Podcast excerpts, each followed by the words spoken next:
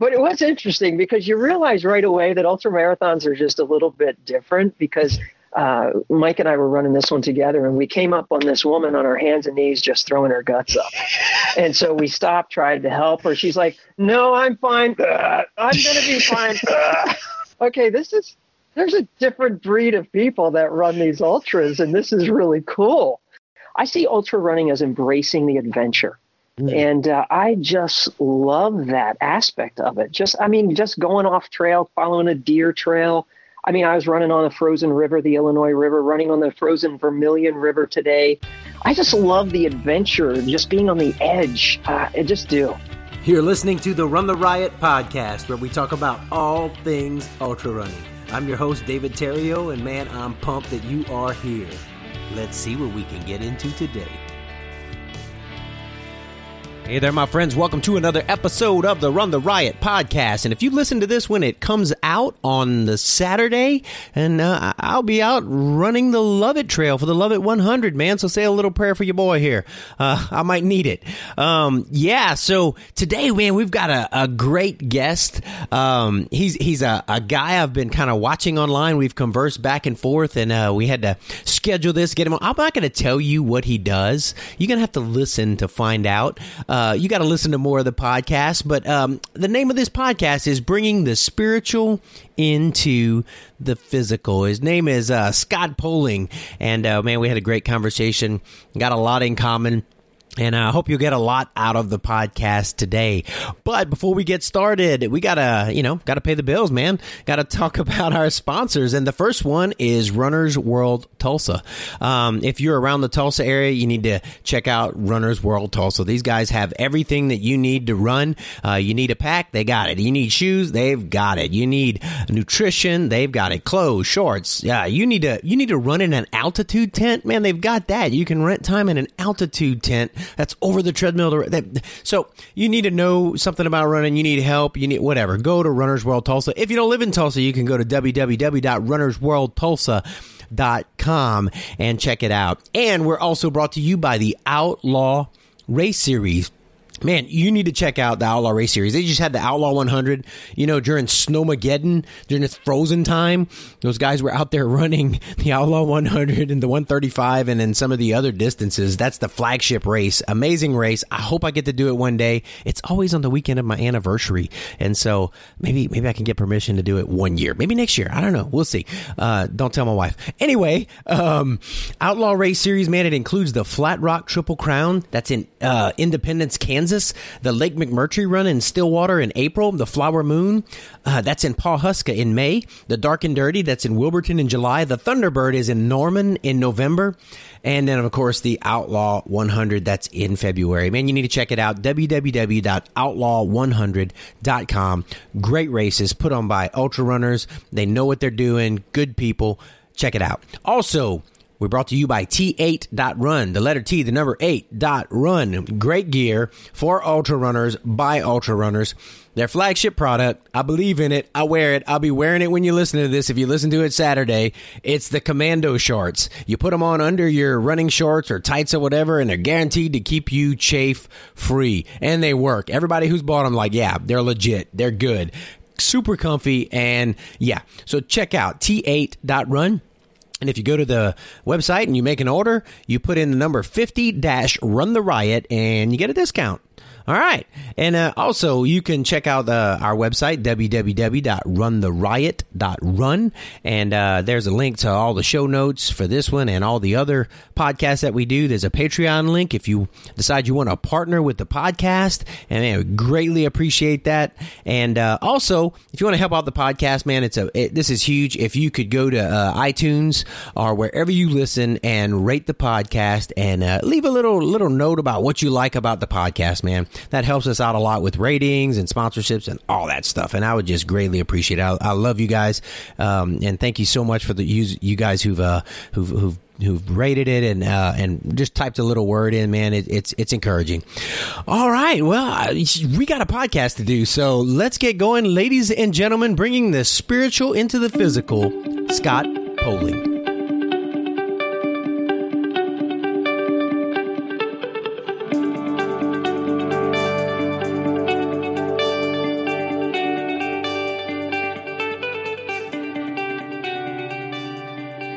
Right, today on the Run the Riot podcast from uh from, from me up north in Illinois, a frozen area like we just were, uh, Mr. Scott Poling. How you doing, Scott? Hey, I'm doing great, David. Great to be with you. Hey man, glad to have you. And uh, as we were talking before I started recording, been watching you online, watching you get to do all these amazing runs, and and uh, I was like, I want to visit with that guy. And uh, I love that social media can bring people from all over the country and world together just to hang out and visit and hit record, you know? yeah, absolutely. So one of the reasons I wanted to get you on, well, number one, because you're an ultra runner, and I, I, see you've done, you know, some hundred milers and done these things that we'll talk about. But you also have uh, a, a, unique, uh, prof- I guess, I guess, profession, calling, uh, what you're doing. Uh, that's that's a little different from from a lot of different people. So so tell everybody what you do. What I do is I feed and lead sheep. I'm a pastor, and so and I've been I've been in ministry for almost 26 years now, and at the same church uh, that my wife and I came to 26 years ago. Wow, that's 26 years at the same place, man. That's that's that's pretty amazing. Uh, that's yeah, that's that's that's not heard of. Uh, that doesn't happen very often now. no, well, and it doesn't. And here here's an interesting thing. When I was in seminary, my wife and I prayed about two things we wanted to go to one church for our entire life, and we wanted to go to a dead or dying church and see God resurrected. And so we've been at this church. We absolutely love it. That's that's amazing. That's a good prayer, and that's a good thing to do instead of going to a thriving church and and uh, kill it. yeah, I don't want to do that. yeah, yeah, yeah. No, man, but that that's a that's amazing. And and um, you know, a lot of people that listen to the podcast, they know that you know I have a ministry background, and one of the things I always did, whether it was uh, youth ministry or our or pastoring or whatever. I'd always always it was my heart to go somewhere that I was just willing to invest everything and be there till I breathe my last. You know, that's what God had for me. And so, um, you know, that's that's always you can't just I don't know, something like that. You can't go in halfway, or or I, I sh- you shouldn't have the attitude of a uh, using it for experience or a stepping stone, or that's that's there's too much at stake that you know for, with that. oh, I agree. Well, well, man, uh, I, I, do I do uh, applaud you for staying out there. So just just curious before we get into running, this is for me. Anybody else, you know, you, you just just listen for a little while. Uh, so when, when you got to the to the church, well, tell me about what what the church was like uh, when you got there. The church was very very small, and it was a little bit more legalistic, and um, God just had to do a work in breathing new life into it and just plugging away, staying faithful uh, to the word, and just loving God and loving people, yeah. and uh, just had a great, great group of people, a little core there too that was just faithful. So just blessed. I just feel so blessed to be here and the people at the church. Ah, uh, that that that's awesome, man. Um, so um, you're from where are you from originally? Originally, I'm uh, from South Jersey. I'm a beach boy. Grew up on the uh, on the ocean in Ocean City, New Jersey, and Sea Isle City, New Jersey. Oh wow. Okay. All right. New See, I've never been to New Jersey, man. Tell me, tell me something I, I, wouldn't know about New Jersey if I hadn't been, you know, since I haven't been there. Okay. Well, everybody when they think of New Jersey thinks it's the armpit of America because they think of Trenton or Newark. But what they don't realize is that the very first beach resort was Cape May County, Cape May, New Jersey. It's absolutely beautiful. Victorian homes, all seaside community. What people don't realize either is that the very first rodeo in America, and still the longest ongoing rodeo, is based in southern New Jersey. Are you serious? Uh, a, Jersey rodeo? yes, it's not up by New York. It's in South Jersey, and South Jersey is a lot different than North Jersey. In all honesty, it's it's got a it's it's absolute just and don't go by the show South or whatever the uh, Jersey the, Shore. The, the Jersey Shore. That is not accurate. So please don't go there. yeah, yeah. Uh, you know, uh, Hollywood always seems to uh, to make um, make shows out of the most interesting of our. You know, I'm from South Louisiana, and so I get people asking me um, if I if everybody is like the Swamp People. You know, I don't know if you remember the show Swamp People. And, and uh, I know some people like that, but it's not everybody in South Louisiana. So, um, yeah. Exactly. So, so you uh, you grew you grew up in, in, in Jersey. How was uh, did you do um, athletics and stuff as as a as a child out there? Yeah, actually, my first sport was skateboarding, which is kind of funny. Uh, but then I played some baseball, but then I really got hooked on tennis. And so played tons of tennis, loved tennis, and actually started going to a, uh, went to a tennis academy in Florida, the Nick Bollettieri Tennis Academy at the time. It's now IMG Academy, and just loved it. Started kind of late, but I mean, I'd play five to six hours a day. It's an academy for tennis, so that's all we do. So, and I grew up in an athletic family, so sports was something we always did. Well, that so uh, you know when I talk to a lot of ultra runners, even like some of the um, like Sally McRae and then some others, that a lot of them have like a soccer background, but you're the first with a tennis background. so, so that's, I guess that's good for trail running. You know, a lot of the back and forth, and you know, I don't know. quick, quick feet. Yep, quick feet, little steps over things all over. Yep. Okay, so so skateboarding. I got. Uh, did you do vert or street? Uh, mostly just street. Okay, yeah. okay. And it was just starting up when I got into it, but I loved it. Yeah, we uh, we did a lot of street, but I lived in the country, so we built a half pipe in the backyard, and um, so that was that was me. I've got scars still from from all that. Good stuff. So so you did tennis, and um, were you were you playing tennis, or uh, when you went to you went to do I remember Dallas Seminary? Is that where you went? Yeah, we went to went to Dallas uh, and uh, actually taught at a great tennis club there, T Bar M Racquet Club. So it was just part of uh, that was part of the provision for my schooling, which to be able to work part time there. Oh, that's so. Were were you um you weren't you weren't a runner? You just did tennis and stuff while you were at seminary and all, right? Yeah, I would just go out for a run once in a while just for exercise. Um, but yeah, that's how I really got into running. I just went out for a run. I'd go out for a run, 20 minutes or 30 minutes. Nice, nice. And and and it's funny because that's how um I mean, that's how a lot of other people. That's how I got into it. I would do in jujitsu and I'd run for cardio, and uh, you know, just it was something I, I did yeah. to to help me do what I was doing better until I fell in love with running. So when did the when did the switch change from something you just did to something you now do all the time? Okay, well, there was a big switch, and, and it actually happened during a message that I was preaching on a Sunday morning. I used marathoning as an illustration, and I brought in a pair of my running shoes, and I just challenged any of the guys in the church, uh, meet me after the church. Hey, listen, I want to train for a marathon. Anybody out there want to train for a marathon with me? And it was born. so I had four or five guys come up after the service and we came up with a game plan of starting the train and that's how we did it. And one of the guys uh, one of my friends mike cordum would go on and he would end up running uh, the 50 marathons in 50 states. So he went, went overboard. He he uh, we've run so many marathons. We've done chicago we did new york we did boston we went over and ran berlin.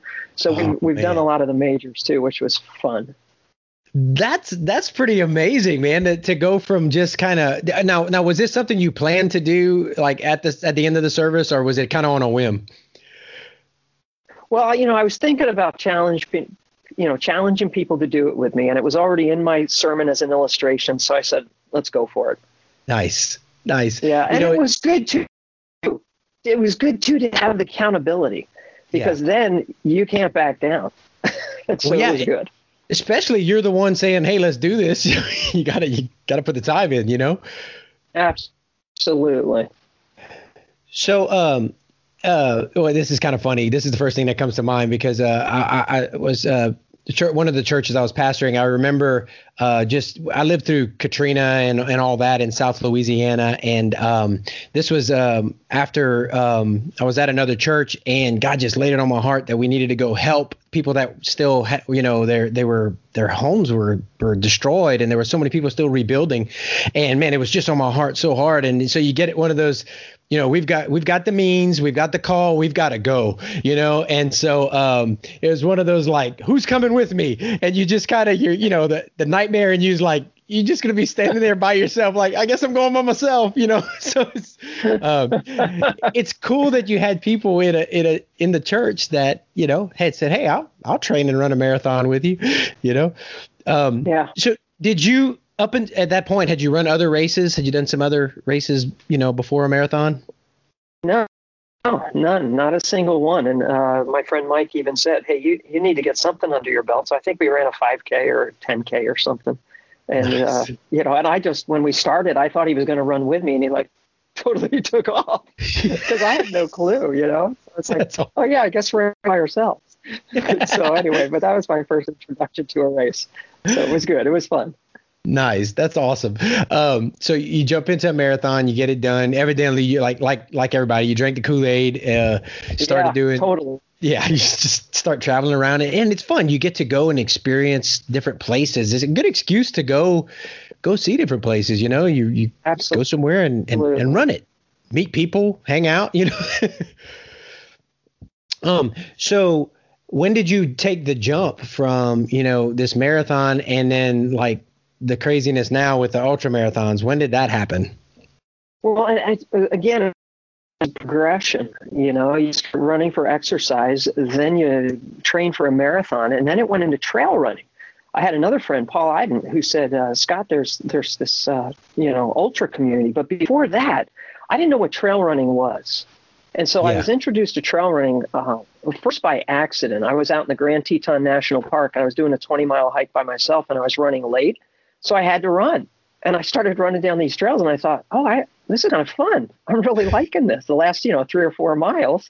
And then I had a friend who was in ministry in Tennessee, Jeff Sanders, and and uh, I was uh, speaking uh, at a men's retreat there, and he said, "Hey, um, I'm training for this uh, trail run, and I'm going to do a training run on the trails. Do you want to run trails with me?" And I said, "A, a trail run race? Like what's that?" And so that was the first official time that I was introduced to trail running, and I loved it. Being outside running trails so much better for me than the roads. I, mm-hmm. To me, it was just this is this is great.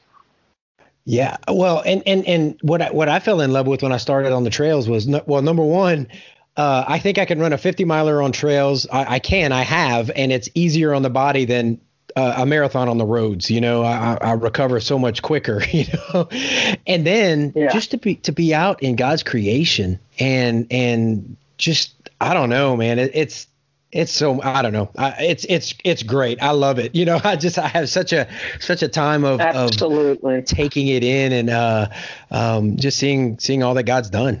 Yeah. Yep. Absolutely. It's it's a totally different animal, and I love it. So, what was your first uh, official ultra marathon? First official ultra marathon was up in Wisconsin, and um, it was a North Face Endurance Challenge 50 mile, and uh, and it was nothing but a constant downpour for eight hours, and I loved it. Just covered in mud, mud, and more mud, and it was like so cool it was great. But it was interesting because you realize right away that ultra marathons are just a little bit different because uh, Mike and I were running this one together, and we came up on this woman on her hands and knees just throwing her guts up. And so we stopped, tried to help her. She's like, "No, I'm fine. Uh, I'm gonna be fine." Uh. it's like, okay, this is there's a different breed of people that run these ultras, and this is really cool. so, and I do love the ultra community. As I was saying earlier, my friend Paul had, had said the ultra running community has such a camaraderie and there's a support system and people are there for one another. And I didn't see that in the marathons. It was dog eat dog and nobody was there for each other in, in the road marathons. And so this was just, it was really encouraging that way it is a different mentality. I guess on road running, things are a little more calculated. And so here's something. So in, in in our conversing back and forth, and what you just said before we hit recording, you said something about type A personality. And so I find it kind of funny that somebody with a type A personality is just loving the rain and the mud. And you can't plan for that, man. You can't, you know, you can't calculate yeah. for that. You know, just No, I I know it, but I I that's just part of it just embrace it. I see ultra running as embracing the adventure. Mm. And uh, I just love that aspect of it. Just, I mean, just going off trail, following a deer trail. I mean, I was running on the frozen river, the Illinois River, running on the frozen Vermilion River today.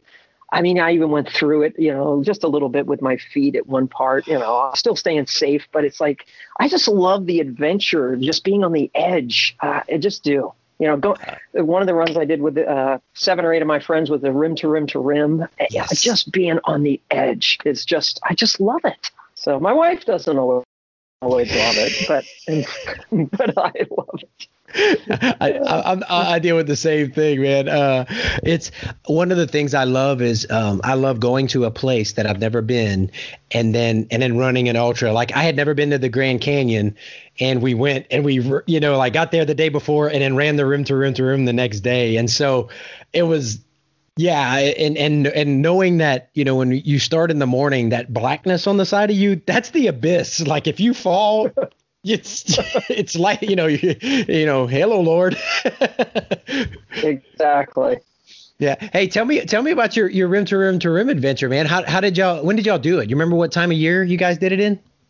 Uh, oh when did we do the rim to rim to rim? I forget. Oh i did it for my 50th birthday three years oh, ago. So nice. I, I wanted to do an epic i just wanted to do an epic run for turf 50 so we added a bunch of spur trails in, one to Ribbon Falls and somewhere else, so so we could extend it to 50 miles, and uh, just loved it. And um, you know, I had a great group of guys to train with and to go there with. And uh, one of the blessings as well was just being able to baptize one of my friends down in the Colorado River. Oh. And uh, so, just to one of the things I try to do when I run is I try to bring the spiritual into the physical. So whether that's praying with people on the trail or sharing my faith or um, just just witnessing people, uh, leading people to Christ, even on the trail, and, and, and then I've had the chance to baptize people too. So anyway, that was really cool. Part of about the rim to rim to rim.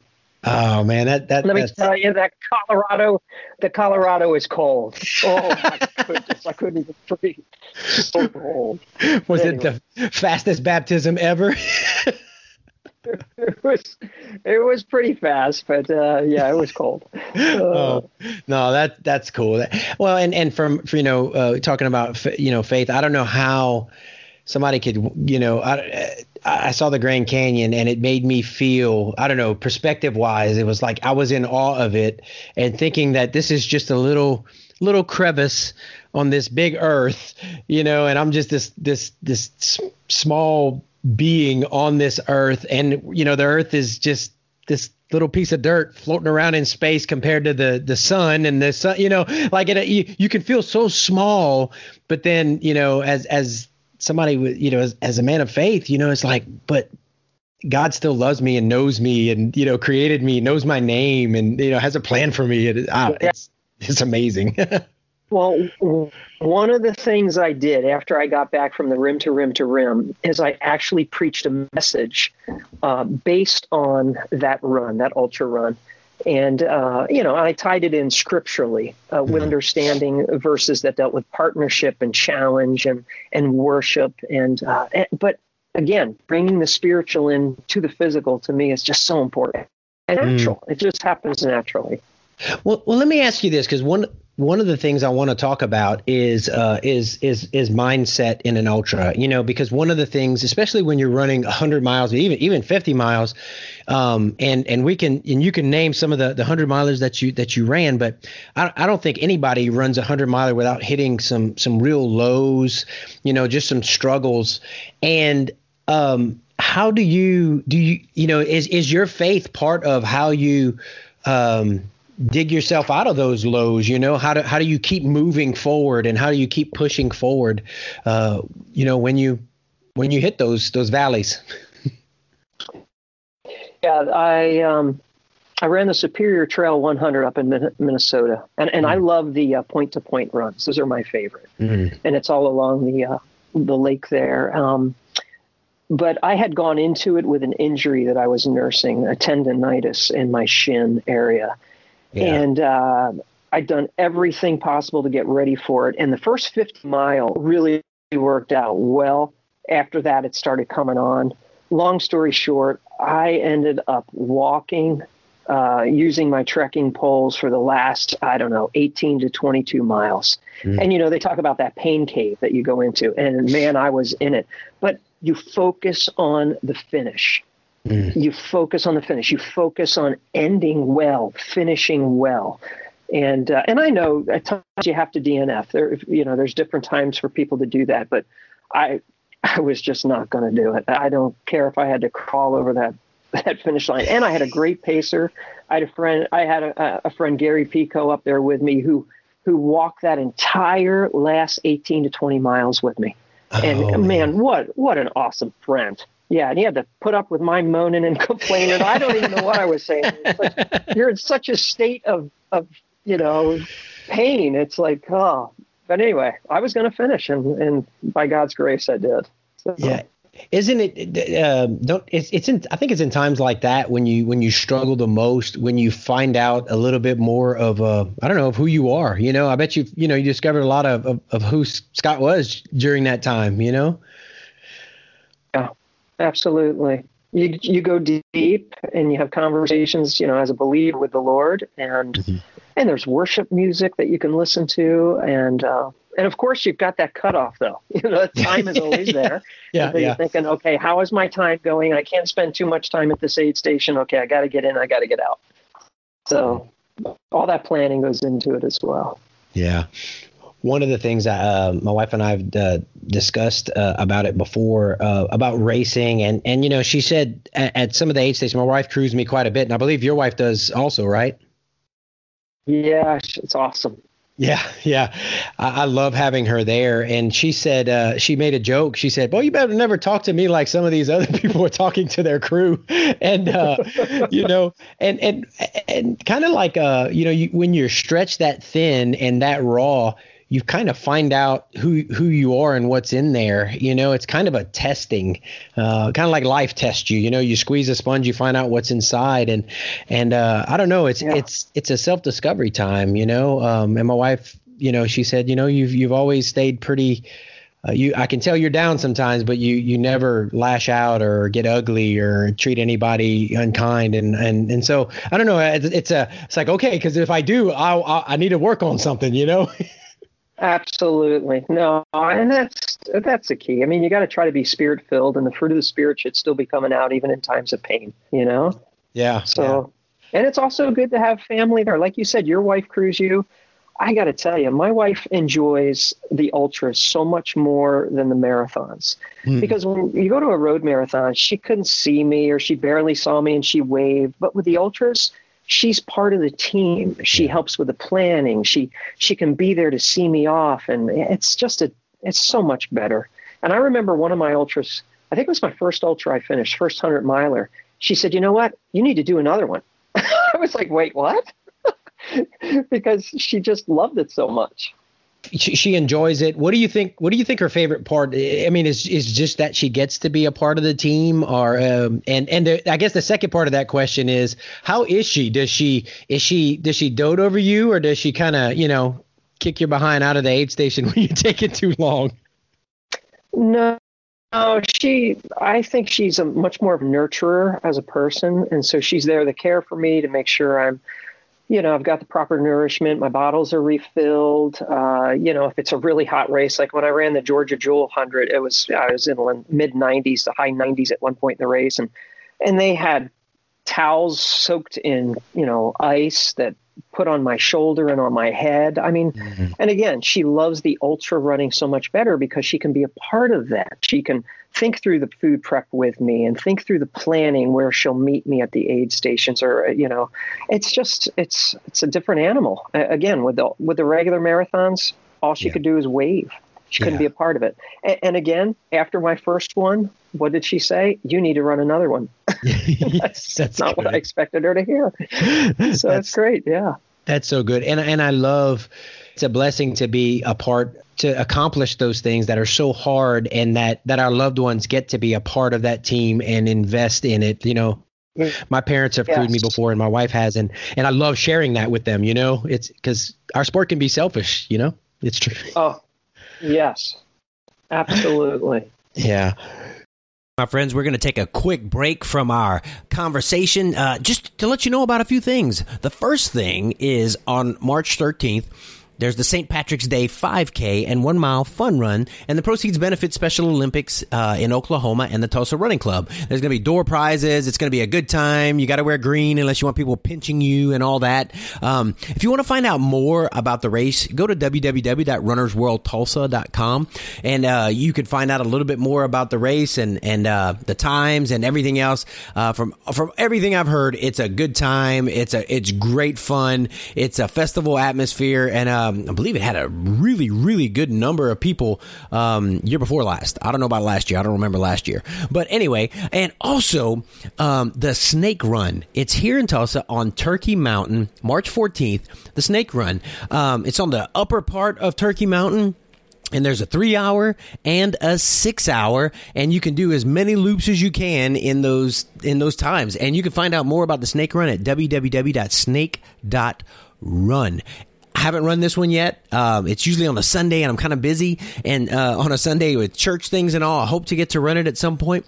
But uh, man, everybody that, uh, that that's run it, that I've heard it, man, they just love this run. So uh, go to www.snake.run and check it out. All right, let's get back to Brother Scott speaking of because because your wife she knows just like mine does and and and kids and everything they know the time that we put in in training so um uh, I guess the first part of this is is how you know I don't know how many hours a week you put in or how many miles when you're when you're training for a hundred miler. Um, how how much do you put in to get ready for that? What's your max week look like? Max week is probably sixty to seventy miles a week, okay. but that's not for many weeks. Uh, I, am the kind of guy is I'm going to do what it takes because I have a family and I have a mm-hmm. ministry. I'm not going to go overboard, but I am a stickler for my training routines. So, yeah. you know, every 100 miler, I did a 50 miler. And every 100 miler, I, I hit, unless I'm injured, I hit all of my training runs. And I'll do the back to back long runs, the 30 miler, you know, on one day mm-hmm. and the 20 miler the next day, uh, yeah. because that helps you mentally it's yeah. just mentally going into the race as well as physically. You know you're prepared. Now, what I will do is my next hundred, if if Lord willing, if I run another hundred, um, I would probably try to get by with just a 30 miler, to be honest with you, hmm. um, just to cut back a little bit. But to me, the communication with my wife Carla is very important. Yeah. Um, I need to communicate and, and, in a sense, get her blessing because we're a team. You know, I yeah. I don't want to take advantage of her. And so I want her to be on board. Um, and I get it. You know, maybe this sounds strange to some people, but I get her approval for these races. I, I don't sign up for a hundred miler unless my wife says, you know what, I know the I know the calendar, I know our family. It works mm. here. It doesn't work here. Um, so to me, that's important. The last thing I want to do, David, is is sacrifice my marriage for. It's not worth it or yeah. a belt buckle. It's just yeah. it's not worth it. And so to me, I would just encourage anyone out there communicate with your spouse. Just mm. just talk things out, you know, yeah. and because it is, it's like a part time job when you're training for these things. Yeah, it, it, it is. And, um, you know, just like you're a team like my wife I, I, have a race that for friday and my wife's going to be crewing me and we're a team but you know we're even more so we're a team in life you know and and we've yeah. got to be on the same page and uh, I, i'm i'm like you you know I'll have this race and I'm looking at UltraSignup and I'm oh I want to do this but you know let me let me go talk to my honey you know? Yeah exactly. And that's just wisdom. Yeah yeah. Um and and so the you know maintaining balance in in life like that how do you um you know you've got ministry you've got family and and and all those responsibilities. Do you do um, your your runs? Do you do a lot of them early in the morning or how do you fit those into to all of the responsibilities that you have?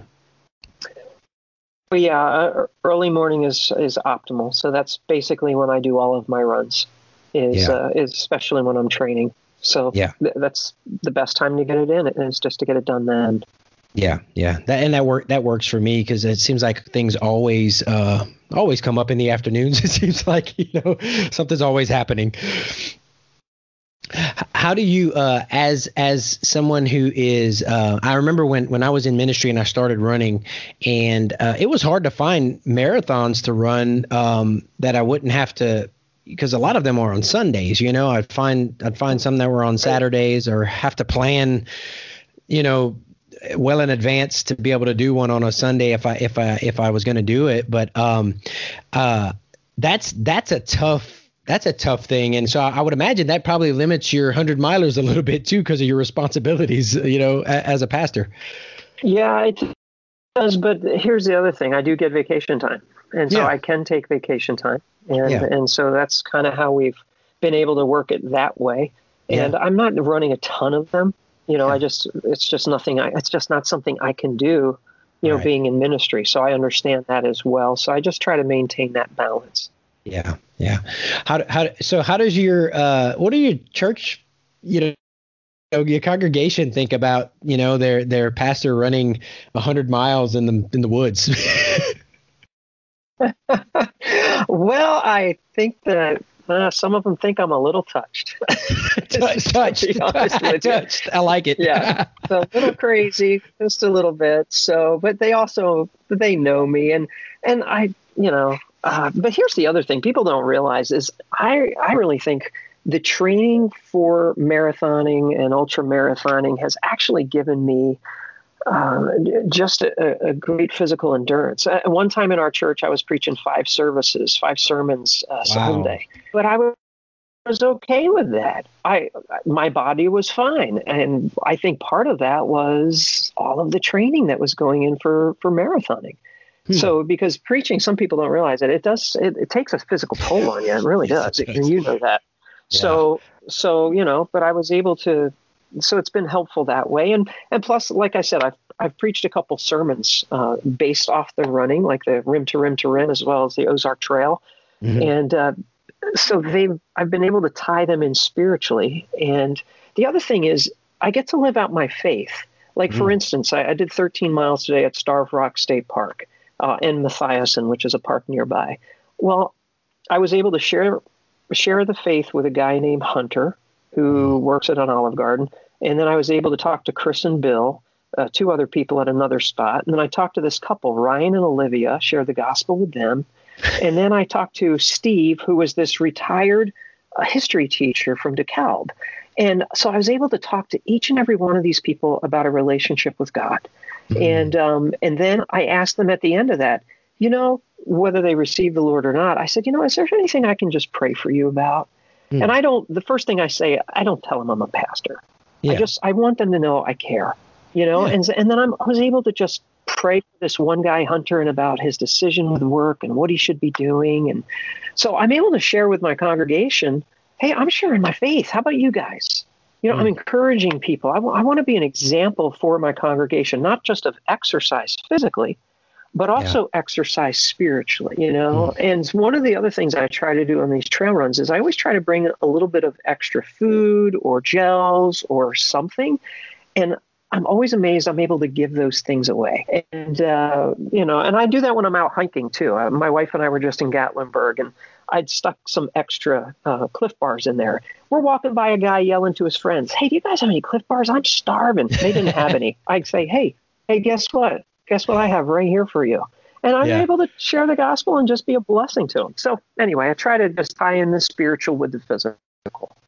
Yeah, I like that, man. That that that's great. Um, it's funny that um, I was doing a race. Um, I think it was it was year before last, and uh, me and the guy who were we were actually going for first and second place in the 50k. And there was a lady during the race. She was having a really tough time, and I didn't know her. I know her now, uh, but the other guy did, and he he was a, a Christian too. And we stopped first and second place in the race on the out and back part, and we we checked on her, we prayed with her, made sure she was good, and then we Love took it. off and we still placed uh, first and second, so it was really cool. it was like that, that's awesome. See, I just love. Yeah, I was beaming at the end of that race. I was like, yeah, I never would have, you know, you just because you know you got to get your game game face on and you're racing, and it's like that's that's an important lesson right there. Don't miss opportunities, you know, because you're so focused on what you think you need to be doing, you know. Yep. Yep. Oh, exactly. Be sensitive to the people around you. Yeah, yeah. No, and and so I think um and that's a message that I think a lot of a lot of people just just just need to hear that you know we all have our our, our hobbies and things that we do and, and even in the church and but we're called to be who God's called us to be wherever we are you know whether you're in the pulpit or whether you're running uh, you know, training or racing or whatever, you know, you're still called you're still a child of God. You're still called to to do the things he's called you to do and and and share his love with people. And so Absolutely. man, that that's huge. Absolutely. Yeah. Yeah, and I I want to be the same person I am on a Sunday, uh, Monday through Saturday. I, I want to be the same person I am in church that I am when I'm running a trail. I, I don't want to have an ounce of hypocrisy in my life. I want to be the real deal. Yeah. And so that's what I, I, I try my best to do um, before the Lord. That that's integrity, brother. no.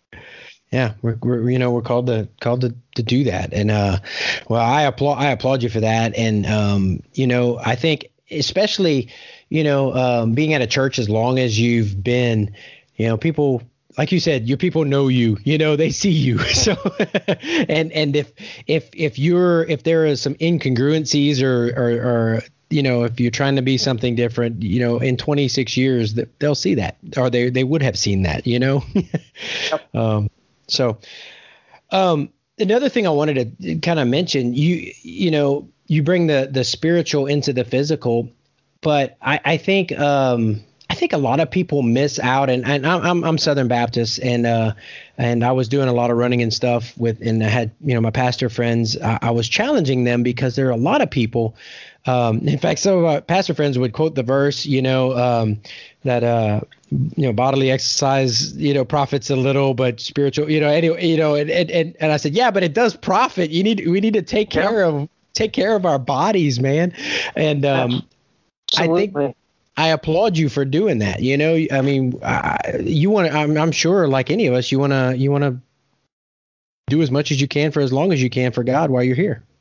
That's right. And you know, one of the verses that helped me balance it out because for me, running is therapy. Uh, I, you know, just getting out on the trails today. I have a uh, my second grandson is just very ill right now. He's just a little preemie, and it was just it was good for me to get out and just run and pray uh, mm-hmm. today. Um, but Ecclesiastes four six says one handful of rest is better than t- uh, two fists full of labor and striving after wind. So mm. there's a balance there of not being a workaholic, um, but also not being lazy. There's a yeah. balance there of saying one handful of rest is better than two fists. You know, mm. work, work, work, work, work. Yeah. So, so to me, running has has really been helpful that way. Mm. Well, yeah, I call it a, you know a lot of my my processing time. You know, I process, I solve all of the all of the problems I have and everybody else has, and and just then, then yeah. forget most of it. Problems of the world. yeah, exactly. Well, and you know what? In all honesty, I'm sure you have a group of friends that you run with. I have a great group of friends that I run with. We mm-hmm. we just laugh hysterically. we pray together. We we challenge one another. You know, um, it's it's just great fellowship out there. It just really is. Yeah, yeah. Well, talking about you know running and getting to getting to running with cool people and do do these things. Um, I see that you you put some of your notable runs here in the notes that you got to run in in Israel. T- tell me about the Jesus Trail. um, man, I'm, yeah, because you, are just you're chomping to do that one. Yeah, yeah. Listen, well, the Jesus Trail starts in Nazareth. It goes through Cana to Capernaum. It's just over 40 miles. You end up at the Sea of Galilee. You go over the cliffs of Arbel. Uh, you know, and then I dove into the Sea of Galilee to cool off. I was uh, leading an Israel trip with a friend of mine, uh, and we had a whole group meeting us. Well, we went over a couple days early, and so so I could do this run. And um, you know, my wife and I and, and his wife, and it was just fantastic. And so it was just kind of one of the one of the unique runs. I'll probably never get a chance to do again uh, you know, over in Israel when I was there, and it was it was just so special. Because mm-hmm. this would have been the actual trail Jesus would have taken from Nazareth to Capernaum, uh, his home of Nazareth to his ministry home at Capernaum. And I'll tell you, I I teared up a little bit my first look at the Sea of Galilee coming up over a hill it was it was pretty special. It just really was. And you know, it's self-supported 40, 40 miles. You got to take enough with you. You got to figure out where you're getting water. There's enough there's enough uh, detail on, on the internet on this trail. You know, people hike it and camp and different things, but but it's really cool how God provided through that. So it's just really neat. Oh man, that's that that's yeah. That I've I've never gotten to go to Israel, and uh, that that sounds like uh, you know to go there and then to run it like I like you know a lot of times we do everything else. it just would be yeah, yeah icing on the cake, man. It is, and let me just say this: one of the things I've tried to do, and and I love the the sanctioned races, uh, the mm-hmm. hundred milers and the ultras are fantastic, but I also really love the adventure runs mm. like the Jesus Trail, you know, yeah. like the rim to rim to rim. Uh, a- another one that I would highly recommend is on the island of Kauai. It is the Kalalau Trail. It's a 22 miler. It is probably the most beautiful epic run I've ever done in my life. Mm. And you run along the Na Pali coast. Just just Google Na Pali coast, Kalalau Trail, and you you're running it just keeps getting more and more beautiful with the you're you're running on these cliffs and water these waves are splashing and hitting and covering you you know, the mist and you're seeing birds of paradise fly by and and then you're running to this beach and you run to a waterfall at the very end on the Kalalau beach and you fill up your water bottle right from the waterfall. It's oh, like, am man. I in heaven? It's so remote. It's so remote. It's it was one of the most epic ones I've ever done. Jesus Trails one, Kalalau Trail, Grand Teton National Park. I love. Mm. You know, I've done the uh, Death Valley, Cascade Canyon, down uh, Paintbrush Canyon. I did Webb Canyon most recently, which was a 24 miler, just going through all these waterfalls. It's all bear country, so you got to be prepared for that. but I, I love it. And I'll tell you one other run that I got to do. I was on a missions trip in Rwanda, and to run and see the the red glow of an active volcano in the oh, distance. Oh man, I'll never. It was just like what? I, it's just like so. Anyway, just some cool stuff. You get to do these things when you run. yeah, yeah, no kidding, man. I, I tell you, uh, I, I've been to um, uh, Uganda, and uh, at the time I, I, was I was doing some running. I didn't get to do a whole lot, but uh, we were out. We were on a mission trip, and we were out in the middle of a village in the middle of nowhere.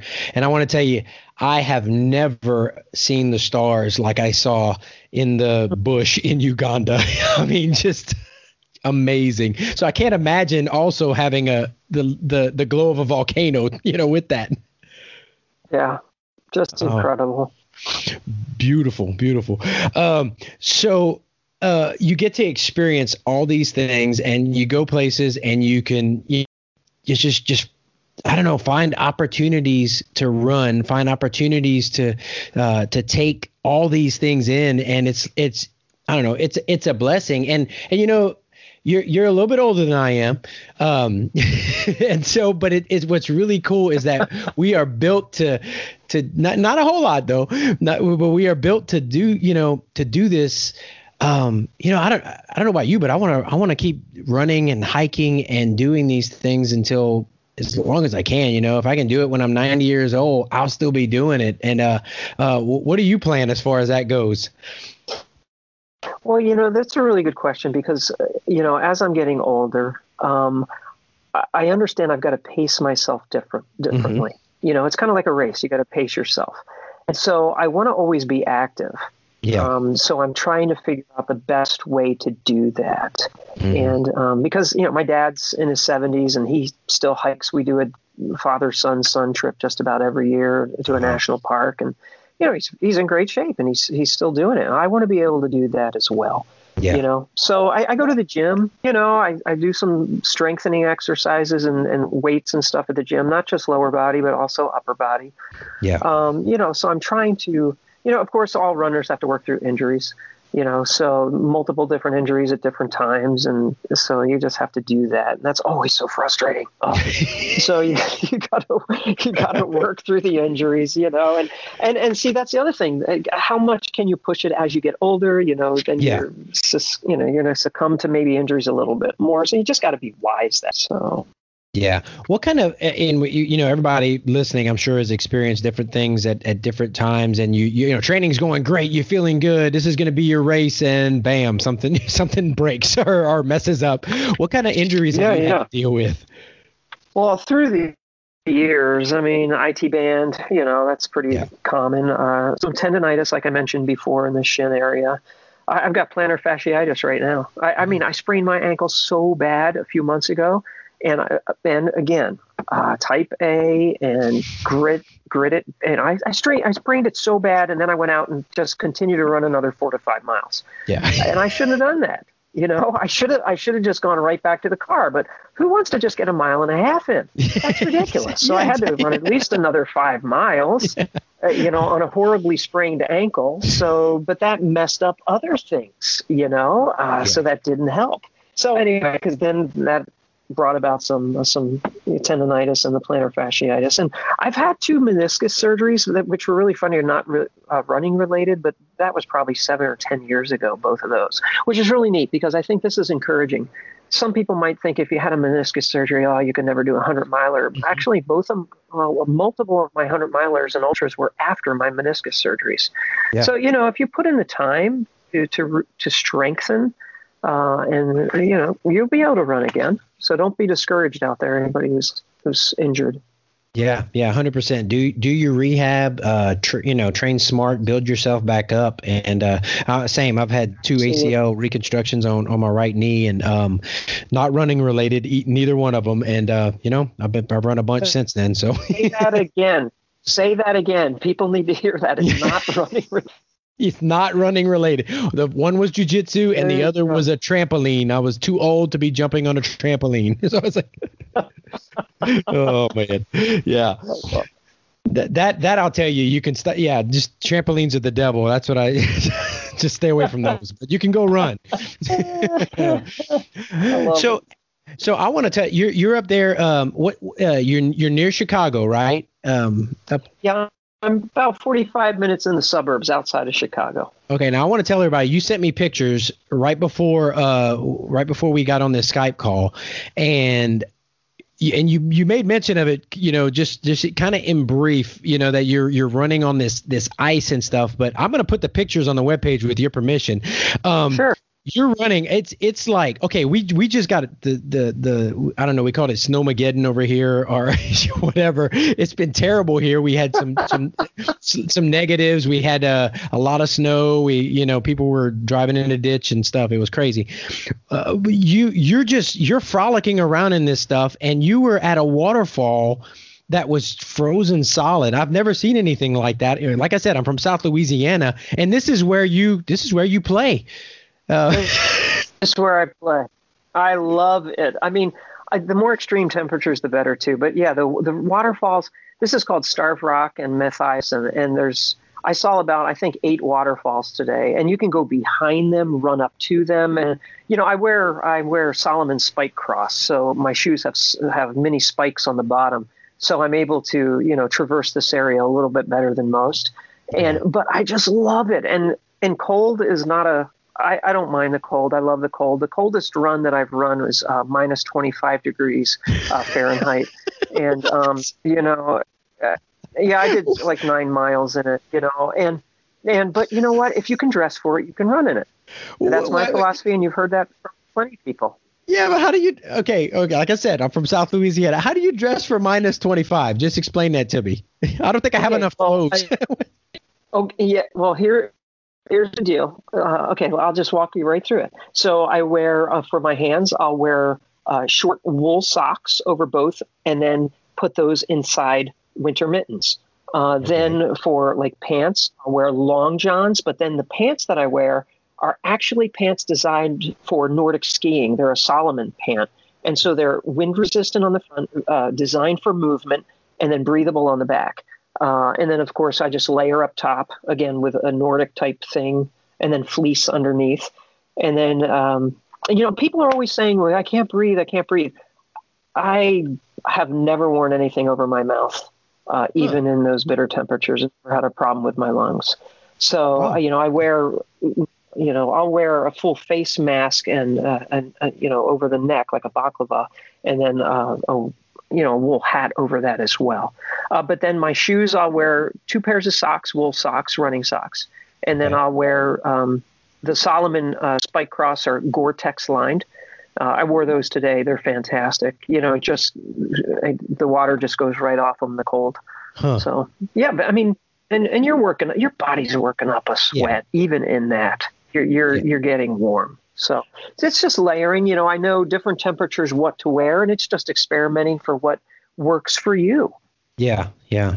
Well, that, that I mean that that makes sense. You know, and and and uh, I was talking to somebody today who was in the, the military years ago, and he said, "Man, the stuff we have now for, for warmth is so much better than you know the the old military issue uh, wool shirts they would give you, you know, 25 years ago and stuff that just itched and you know didn't they were heavy and um, you know I guess I guess we you know we have good stuff now that we can wear out in the cold. We're spoiled. We're spoiled with the stuff we can wear. We just are." Yeah, my wife's always teasing me about yeah, sport. All you need are running shoes, and it's simple. And you say, look at all your stuff you got. It's like. now, yeah, it is. It is dangerous when we say, well, running is a cheap sport. we got to be careful. yeah. yeah. How many pairs true. of running shoes? How many pairs of shoes do, do these runners do each of us have in our garage or in our room? Oh my goodness. Oh, and man. I've got so many different pairs for so many different types of weather. You know, so well, you know, pe- people got to understand. You got, you got you, yeah. I've I, have i have lost. Yeah. I don't even I even know how many pair I have. It's ridiculous. yeah. So so uh, while we're talking about about gear and all and all that, so you shared with some of the uh, about the the the the Salomon Spike Cross uh, Gore-Tex that you wear, and um, yeah. what which pack? I uh, recommend them. Okay, and then you wear uh, what other shoes do you wear? Like your top, you know, for races or for for different or for roads. What what are your what are your favorite shoes? Yeah, I mean, um, for the most part, I'm a Salomon guy. Uh, they just okay. work for me well. Um, so for the for the winter ice running, particularly in snow, is the Salomon Spike Cross, the Gore-Tex, and then for ultra races, I, I do the S Lab Ultra, the Salomon okay. S Lab Ultra. I just find yeah. they're super light and comfortable, and um, and and I love the the zip laces. I just I just do. Uh, for colder or more inclement weather, I'll wear the uh, Salomon Speed Cross Gore-Tex uh, basically the same as the spike cross, just without the spikes. And then, which is really interesting, uh, I have worn Mizuno road shoes uh, since I ran my first marathon. I went to a really good running store, and I was encouraged to pick out a shoe that worked for you that felt like a slipper. And so I purposely didn't look at brands, I didn't look at color, I didn't look at style. I, I really focused on what shoe felt good for my foot. And mm-hmm. so it was for for me. It's the Mizuno Wave Riders, and I have worn those forever. Uh, I've huh. worn every single marathon, every every road run I go on is with the Mizuno Wave Riders. It, it just works for me. I mean, there's so many yeah. other shoes out there, so I just encourage people: don't pick a brand, don't pick mm-hmm. a color, don't pick a style. Go to a go to a true running store. Yep. And find out if you know if you're a neutral runner, pronate, whatever, and then see which one feels good. You know. Yeah. So that's that's what I so that's what I wear for the road. Man, that that it's awesome when you when you find that shoe that you know like this is my shoe, and and and it, you know mine have changed over the years because they'll modify them or, or do whatever. And I'm kind of an ultra guy now. I just I like zero drop, nat the natural, um, you know, feel. But yeah, but that it's pretty awesome that you found that one and you've been able to just stick with it throughout. Man, that's cool. That's that makes it easy. It does. It really does. So, um, uh, for your races, uh, you said you're a Salomon guy. You do a Salomon pack, uh, pack I too? do. Yeah. I do. Boy, I, I just highly recommend the Salomon Advanced Skin 12. For for me, I like the 12 because it has a little bit more room because I can also take it hiking. But mm-hmm. just the way it is designed and the movement of the body and the ease from which to get all the pockets. You know, I've had a different vest in the past, and it was just a little harder with the pockets, placements, how to get to them this Salomon vest to me, I know it's a little bit more money, but it was worth it for me. I, I really, you know, it just it is, and I love the water bottles too, the the soft flasks. I, okay. I just I like them. I like how they work, the wider wider top, and then I also use the uh, the Salomon soft flask handheld, uh, which is just worked really well for me as well. So, so the Salomon pack you're talking about is not it's not bladder. It's it's the uh, it's the soft flasks in the pockets. Yeah, I mean it has place for bladder too. Oh, I, okay. I just don't Gotcha. like bladders, but that's me. I like the I like the measurement for the bottles to know how much is going Yep. in there, and uh, it doesn't freeze, you know, uh, in the cold weather either.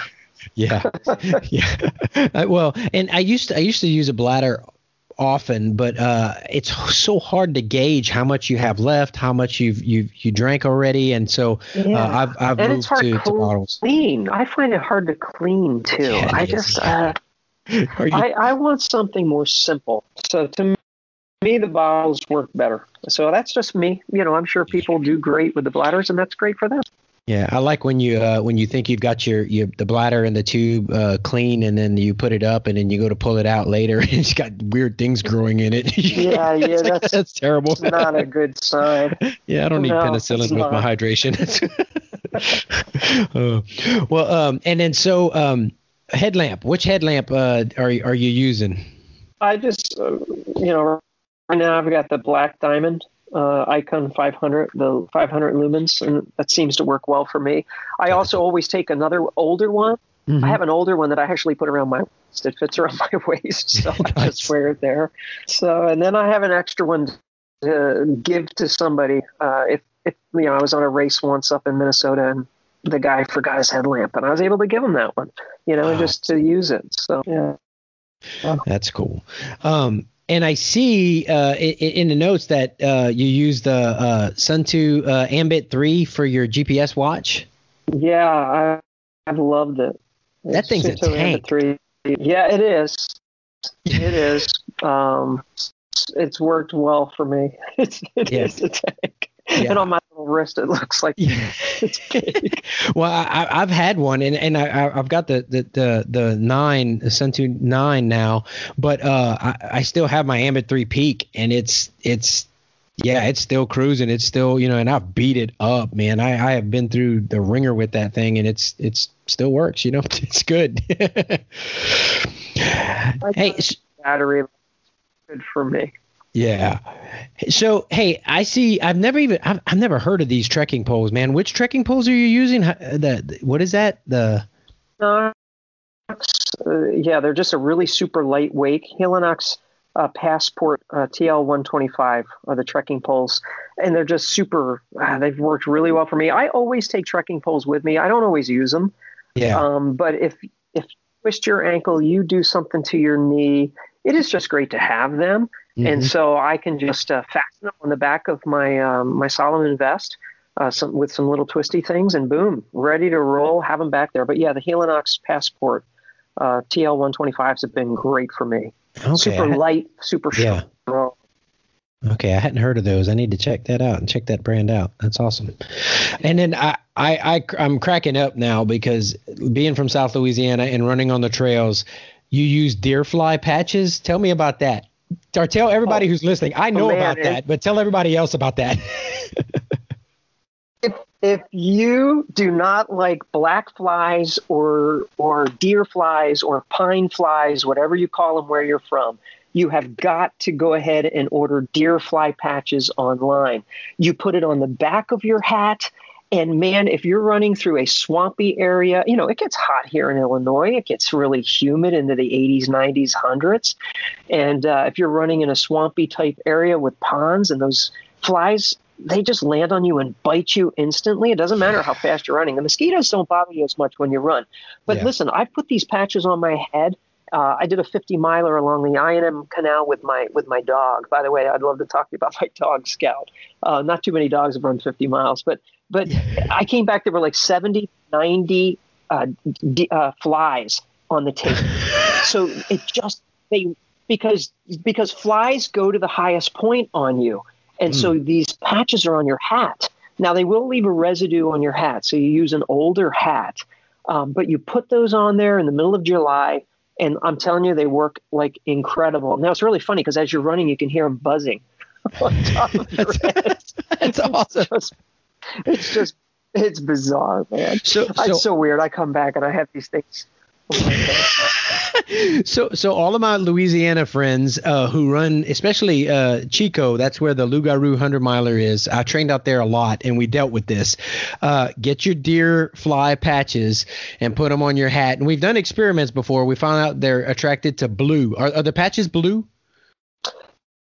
No, these patches are like a brownish gray. So Oh, yeah, okay, blue, that's interesting. blue. If they come in blue, they get come in blue, get blue. That's great. Yeah, yeah, we, we were always trying to figure out what not to wear, and uh, like I showed up one day wearing like all blue, and I, I, it was a miserable run, but it was just crazy. You know that's so true. If you wear blue, you get eaten up. That is the truth. I, don't, I don't know what it is, but yeah, it worked. Uh, oh, So I wait, always no, go ahead. love it when when I'm, when one of my when one of my friends shows up in blue, and I don't have blue on. It's perfect because then he he's the bait. So it's, hey, it's, it's kind of like running in, in bear territory. You don't have to outrun the bear, just your buddy. oh. ah, too funny. Well, tell tell me about your uh, your dog Scout. He ran 50 miles with you, and he's a Chihuahua. I- Yeah. No, I I have the best dog in the world. He's 13 now. He can't run anymore, but I you know, I was doing premarital counsel counseling with a couple in the church many years ago, 12 years, 13 years ago.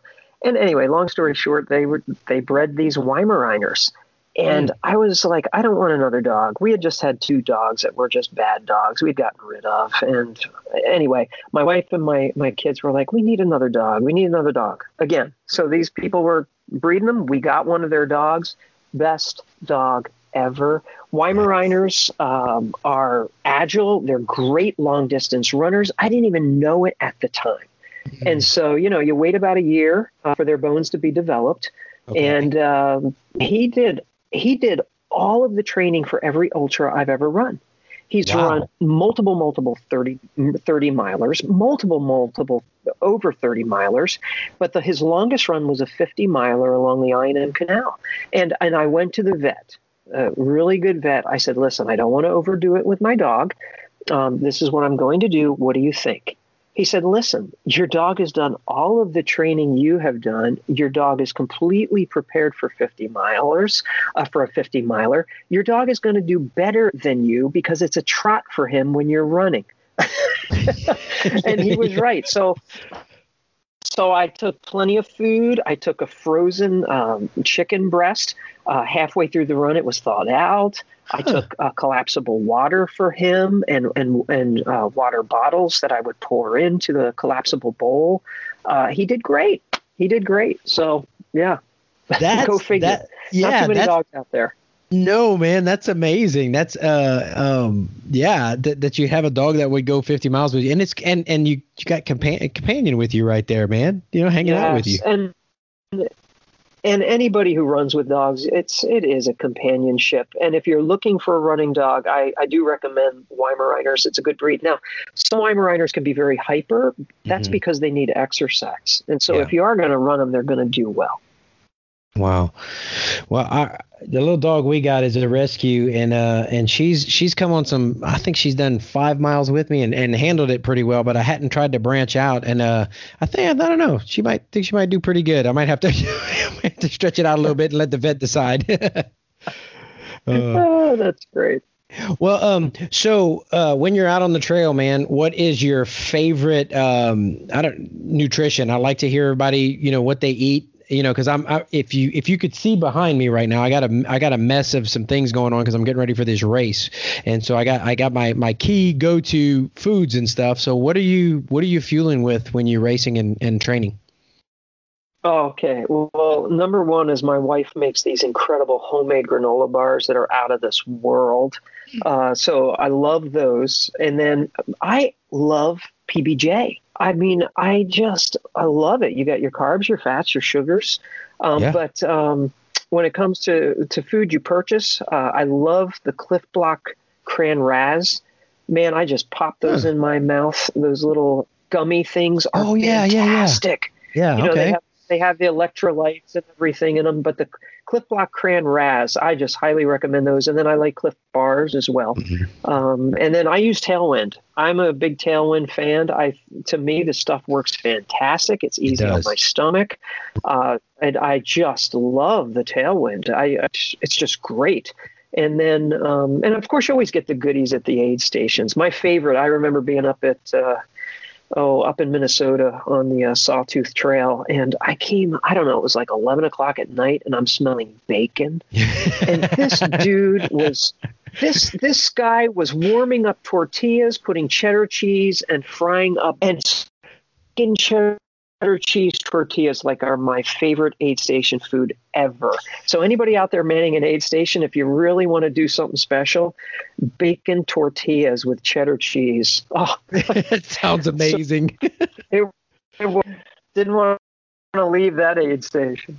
Oh man, uh, yeah, I I uh, I loved I I like what I I like training and and I used to race with tailwind so much and I can't my stomach does funky with it, man. So I'm glad I'm glad it works for you because it, it's great as fuel and electrolytes, and um, I just I, the taste gets me now. I, I've used I think I used it too much. well, there's so many flavors now, though. There's there really are so many different ones, but you know each each person's different. Yeah, yeah, yeah, exactly. Well, I always like this question, and um, you know we, we've got people that listen, some people are, are young runners, uh, some people are, are, older, some people have uh, they're pretty seasoned, have done a lot, you know, of 100 milers, and then some are just kind of really getting into it, and some are just curious about, you know, this this ultra thing and and and not sure, and so they're listening, trying to figure it all out. What kind of advice would you give? You know, to someone who's uh, who's considering an ultra or stepping up in distance, you know, being somebody who's who's done some distances and done some things, what kind of advice would you give them? Uh, well, a couple of things that uh, I would say is one is sit down, take somebody out to lunch who's run some. I, I just and just pick their brains. Uh, to mm me, hmm. that's always helpful, and I know that's kind of what we're doing right now. Um, but for me, here's a, a couple pieces of advice: it, embrace the adventure.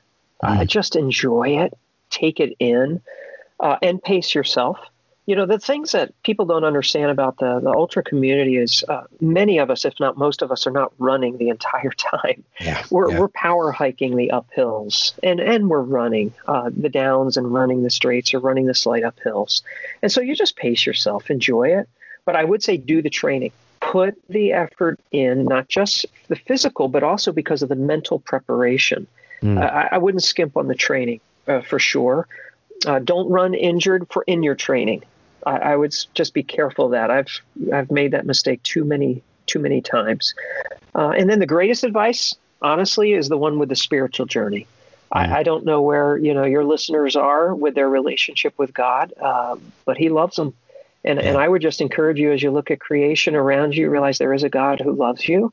And, and my life changed when I realized I was a sinner and that, that I really needed forgiveness and that and that Christ came to die for my sins. And mm-hmm. I placed my faith in him and man, my life has never been the same and I'm not looking back. And so not only is there a physical journey in a race, but there is a spiritual journey and there's a finish line coming one day soon for all of us. And and and I want to stand before my God uh, well prepared for that and hear well done, good and faithful servant. And so I would just pray if you don't know the Lord that you'd, you'd come to know the Lord. And if you know him, you draw closer to him and end well. Mm. Man, Scott, I, that's that's a perfect place to to to land this this podcast, and uh, I agree with that. Um, hundred percent, man. Um, and man, thank you for sharing uh, part of your journey, you know, with with me, with with us, and um, you know, thank you for sharing your heart, and thank you for being hey, you, man. Hey, Hey, it's been it's been a privilege. You know what? I want to pray for you right now and your listeners. Let's just pray. Lord, I just yeah. want to thank you for this time with Dave. I want to pray your blessing on him, even with this race coming up. And Lord, for those listening right now, that you just work in their hearts, draw them to yourself. And and Lord, help us just to be real. Uh, help us to be men and women of integrity and character. And we just thank you for the gift of running. We don't want to take that for granted. Uh, we want to utilize what you've given us well. And we pray this in your name. Amen. Amen.